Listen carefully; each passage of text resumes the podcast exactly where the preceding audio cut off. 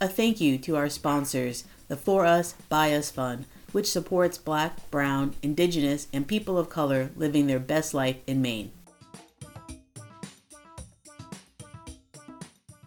Thank you to our sponsor, Rising Tide Brewing. They take time and pride in giving back to the greater Portland community.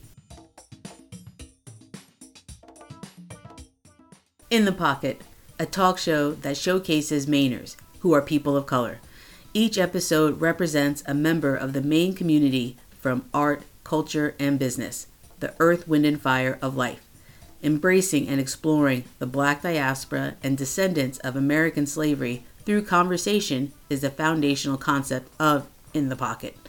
The overall mission of In the Pocket is to create conversational space for all people of color that is documented and celebrated through sharing of life experiences. If you like what you're hearing and want to hear it again, or want to check out our archive of past shows, look for us at inthepocket.captivate.fm or search In the Pocket on iTunes or wherever you like to listen to podcasts. Find us on Facebook and Instagram at In the Pocket and give us a follow so you never miss a show.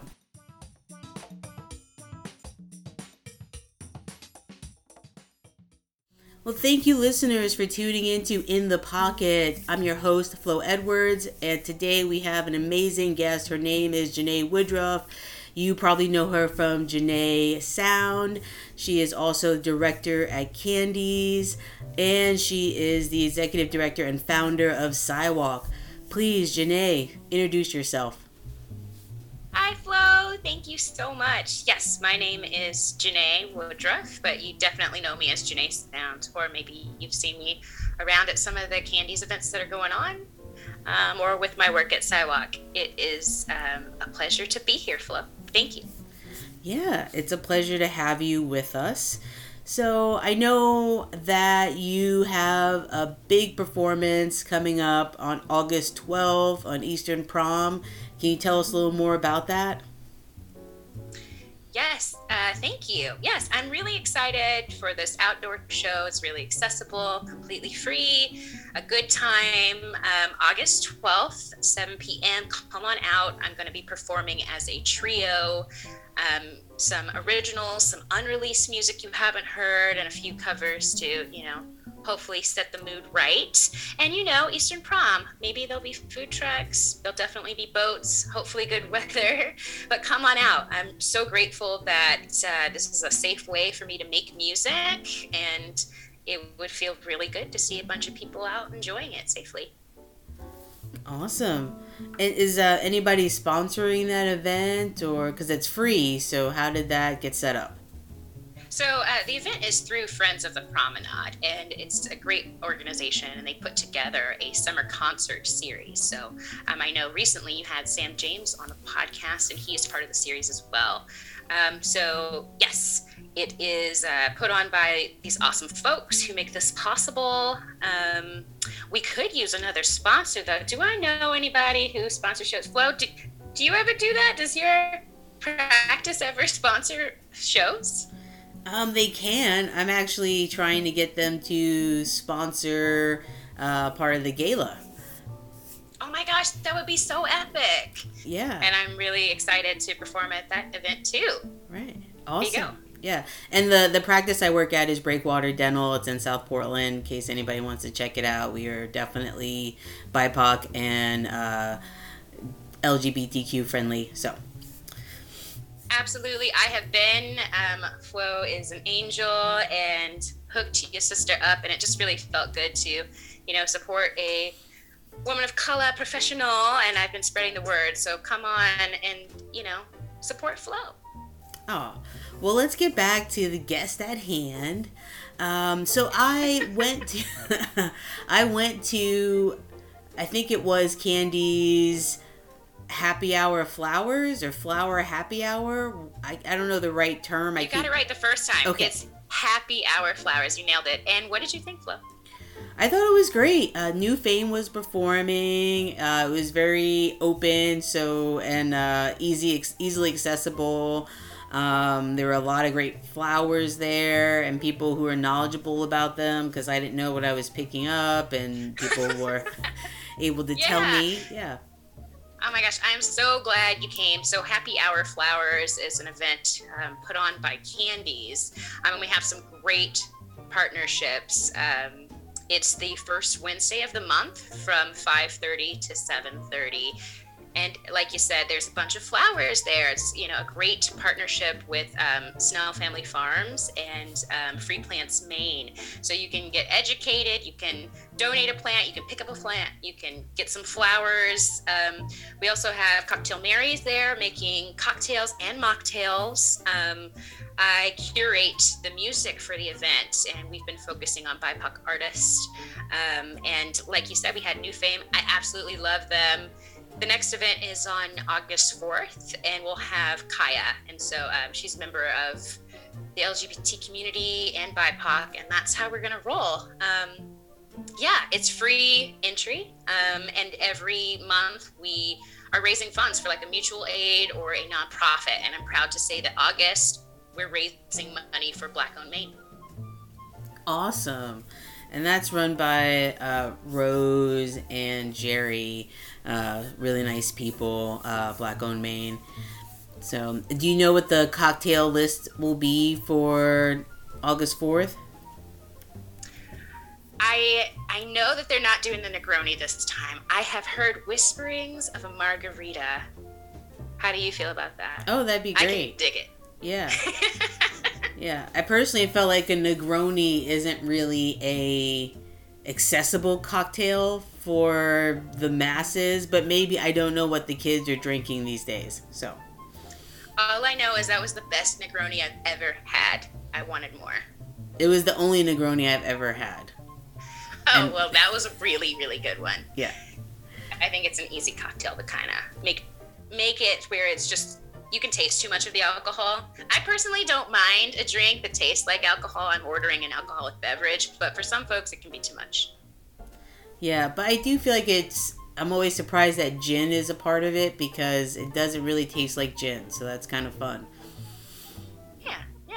So anyway, that's a, a monthly event um, and so much fun, and of course, free to attend. It's outdoors. It's an outdoor event. Um, on Brown Street, just behind the new space at 511 Congress. And so there's enough room to just kind of do your own thing, feel comfortable, even though others are gathered there. And what I really love is we have this thing called a fidget table where, like, I don't know about you, but I've definitely forgotten how to people. And so it's just this table with like things to keep you busy if you're getting uncomfortable for just a little bit. And I just gravitated towards like the coloring books. So if you're that kind of person who's just maybe a little shy or, or you know, you you want to be out but you're not quite comfortable yet, we've got all kinds of stuff for all folks. And the fidget table was a hit. So I didn't even see the fidget table. I guess I am comfortable out in public. I didn't realize it. I guess you are just fine. Who knew? Who knew? So, how did you get involved in uh, curating uh, artists? Um, so that really started a few years ago um, when I was just kind of stretching my legs and, and booking myself for shows in Portland. I found that it was hard for me to find other people of color who are artists. There were a few, of course, that I knew about, but I was just like, there has to be more. Um, and I want us all to come together. And so it started with just reaching out to people of color on Instagram and saying, hey, I have a show. It's my show. Um, do you want to do a song with me? Or do you want to open for me? Do you want to split this bill? And really just you know using whatever platform i had and sharing that with others and that that's pretty rare um, in this industry. Folks um, don't often do that nor do they have to but it was just a great way to meet folks and then you know they would introduce me to someone who would introduce me to someone and before you knew it i was going outside of musician circles and like calling schools to see who's around and you know contacting churches to see who is around because we're here you know um, and it just it bothered me sometimes that I didn't see a lot of folks who looked like me on stage, who I knew had talent. So rather than lecture anyone about what they need to be doing, who they need to be hiring, I just started making events and hiring people myself and getting sponsors to pay us. And it ended up working out in the most beautiful way because some folks who wanted to perform who didn't have many opportunities to perform would take the promotion for the show so seriously. And so you know one person might bring 30 people because they didn't have many opportunities on stage. And you stack that with you know five to ten people in one show and before you know it Bay Day is nearly sold out at 600 people right in port city. Um, so it just brought me so much joy every time I did it. So I would just kind of say, that was fun. I helped one person. And, you know, seeing them go on to do another show or release music that they had been sitting on. And I thought, well, who else can I help? And how many more folks can I help? And how big can this get? And um, curating is is really difficult. Um, it moved quickly from oh you're a person of color that i want to see on stage to what is the style of this event? What is the crowd of this event? I want to put you in front of people who are going to fall in love with you the same way that i did. And it's an art and uh, it's a passion of mine. So i fell into it as a lonely black girl in maine and now I walk in it confidently as someone who just loves us and wants people to hear us you know perform and i want to see my people get paid and yeah Great. Um, does uh, curating music like that or artist does that have another title? I mean, it really depends on you know what you're doing. Um, I prefer curator. Um, I often produce those events as well, right? So, um, but like with Happy Hour Flowers, I'm just curating. I'm not in charge of the entire event. I get to focus in on, on music, which is great, you know? Producing events, curating events. Um, do you have any other events lined up um, that isn't the first Wednesday of every month for Happy Hour Flowers? Um, yeah, so I've got a show on the 8th. It is a reggae festival in Thompson's Point on August 12th, I am at um, Eastern Prom, and August 28th, I am at EQ Maine Gala. And so I think those are the only ones that are announced. But it's been so nice to just ease back into performing. About two shows a, a month is about all we can do right now. But I'm just so excited to be back at it definitely a passion and you're really good at entertaining the guest. So I'm glad that you are back into it. Thank you. Um, you're. I was trying to think of a, another question about the shows that are lined up, but I guess I really want to know is how do you decide your set list? Oh boy. Okay. So uh, the guys and I practice every single Thursday, and um, we are constantly hitting my originals, right? So we just practice them over and over again to get them as tight as possible. Um, and then there comes this moment where it's like, is here's an unreleased song that people don't know yet, but it feels so good when we're doing it in practice. Do I add it onto the set list? Um, and I also try to throw in a cover, a couple of covers as well. Um, so how I pick the set list depends on the show. So if it is a big show, I have the exact same set list, you know, for a few months. If it is um, an event like what I just did at Congress Square Park or what's coming up at Friends on the Prom, I will actually throw out a song and I'll call it individually. Because we practice once a week, we have that trust where my band will allow me to just call out a song. So we have like a list of covers that I do, some originals I always do, and then some unreleased originals. And um, I find that the shows where I just call it out how I feel it is uh, it's more fun and i usually am able to pick out a song based on what i'm getting from the crowd so if i do a big number and folks were into it i will pull out you know some smooth steady ones to just kind of break up the flow and then go back so the most fun is when i'm just watching the crowd and being like, oh, I think they need some Beyonce right now, or like, this is a Rihanna crowd. That's what I'm giving tonight. right on. Um, that's a great way to curate your sound and uh, your set list. Having multiple songs to choose from and constantly practicing, so that's great. Thanks, Flo. You're welcome. Yeah, and, and depending on shows too, like I will rework a song. Like I I am known to make things longer. Like for example, I feel like Diamonds had been um, heard so many times, but on uh, for the first year of Juneteenth, I had a bigger platform and more to say. So I extended Diamonds and added a virtual live choir full of uh, BIPOC local talent and um, made an art song with this Langston Hughes poem called Harlem and like sang on the refrain, like the last four chords of Diamonds repeated. And I just on the spot came up with this melody for this poem because I wanted it to be real and authentic.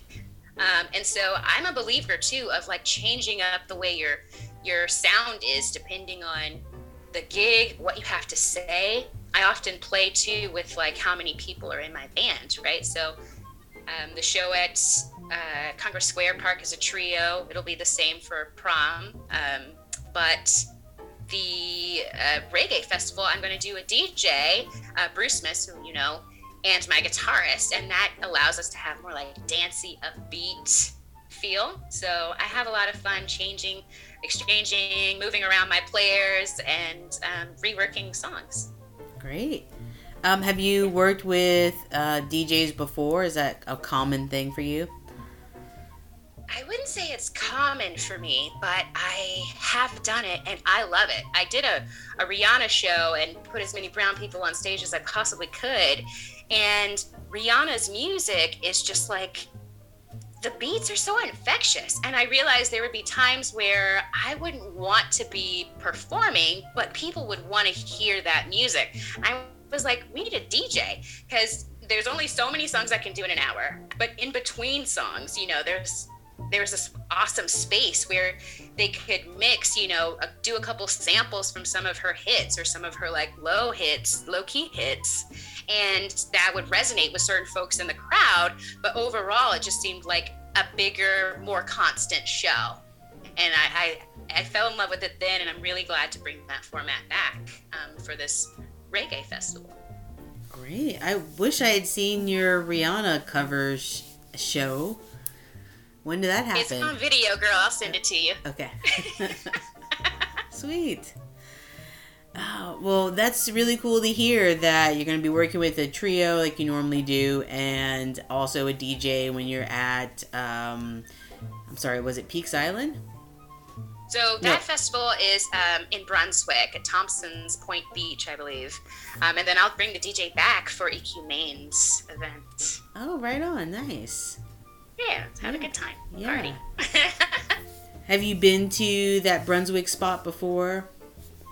I have not, and um, which is which is crazy because I actually started off in Woolwich, and so most of my gigs were in Brunswick. Um, I've really stomped around Main Street a lot, and so I haven't done this, and I'm really excited to see a place that I've spent so much time in in a new light. And kind of after COVID, it feels full circle because when I was performing at you know Sea Dogs, Frontier, Brunswick Hotel, I was like, and one of these days I'm gonna get to Portland, and it was like this big thing, and I worked so hard for that, and now it's great to go back, and I have fans there who are so excited who can't always get down here to see shows, and you know, I'm really excited to perform for them.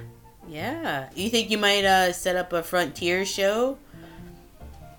I don't know if they're doing shows. We were in talk before the Panini happened, and I, I had one on the books. But um, do you know if they're doing shows? I don't. Um, I don't work up there anymore, so I'm not really in the yeah. the flow of things. No pun intended. well, thank you for encouraging me. I will definitely reach out because I, I want to perform there. It's a beautiful room. Yeah, it's a very nice space. I've been to the area that you're going to be performing. Uh, Thompson's Point in Brunswick. Am I saying it right? Yeah. Okay. Yeah. Yeah. What's it, the scoop, Flo? It reminds me of like a smaller scale Dirty Dancing. So there's like a big little clock, and there is beach access, so that's really fun. Um, but yeah, it has like a, a, nice little. And when we went, there was like a tractor that was there. We took pictures on a tractor. So. Ooh, yeah. nice. Yeah. well, thank you for your insight. I hope that tractor is still there. I want a picture on the tractor. it's one of my wife's favorite pictures on that tractor. So, anyways, oh, uh, yeah. So that's cool. Um, we talked about your set list. We talked about your curating. We talked about your many shows coming up.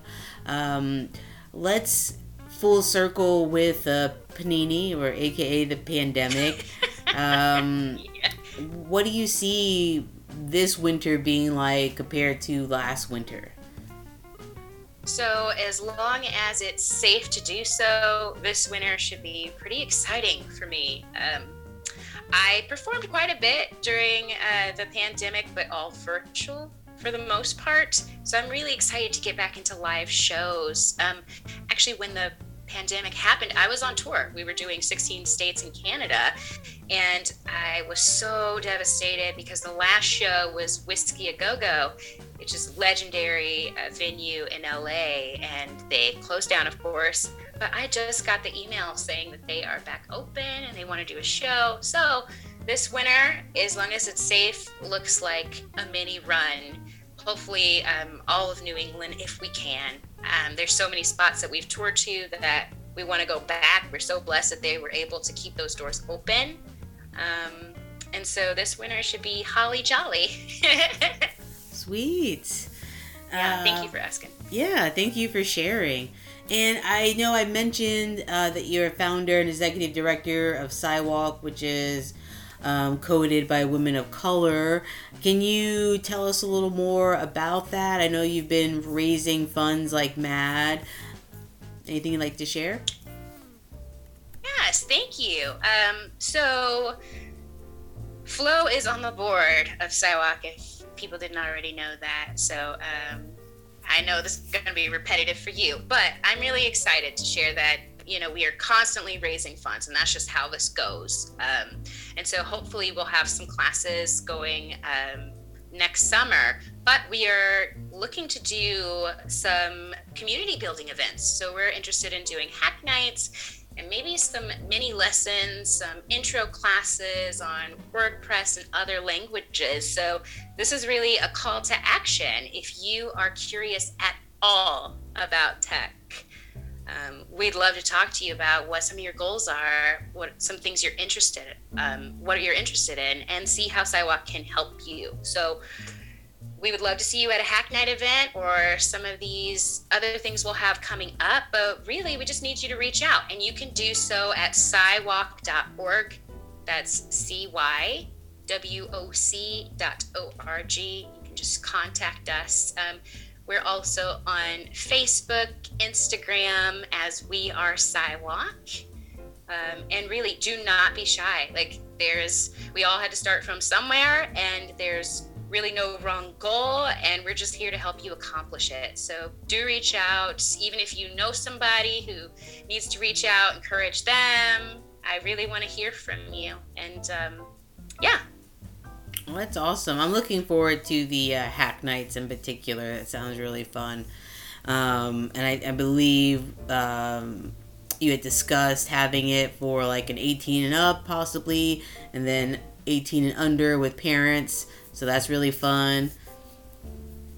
Yeah, exactly. I mean, I, I want to keep the babies safe. They tend to have different schedules anyway, and we love to have parents involved. So that's just a, a different kind of take on things. Plus like kids are so like their minds are so pliable malleable. They pick it up so fast they really need their own class. Like grown folks even those who are willing uh, it takes a little bit longer for things to stick. We're throwing things at the wall before they stick. Um, but also adults like to do other things like you know drink grown folks business. Um, we're encouraging you know sisterhood and keeping it you know real and, and sometimes being an adult, we just need to separate that energy from the babies.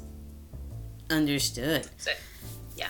Well, thank you so much, Janae. I really enjoyed um, learning more about your artistic process, your abilities in production, your curating style, and learning more about CYWOC as well.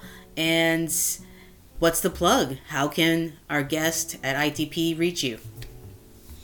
All right, thank you. Time for the plug. Okay, so my name is Janae Sound. It's J A N A E S O U N D, and that's the handle for Facebook, Instagram. We got JanaeSound.com. Um, I'm not going to plug a Venmo, but I am going to ask that if you have some extra coins to give, please consider donating to CYWOC. You can do so at CYWOC.org. We do accept PayPal. Um, thank you so much to our fiscal sponsor, Indigo Arts Alliance, um, for allowing us to collect money for our mission. A thank you to our sponsors, the For Us, By Us Fund which supports black, brown, indigenous, and people of color living their best life in Maine. If you like what you've heard and want to hear it again, or want to check out our archive of past shows, look for us at inthepocket.captivate.fm or search In the Pocket on iTunes or wherever you like to listen to podcasts. Find us on Facebook and Instagram at In the Pocket and give us a follow so you never miss a show. This is Janae Sound. Diamonds.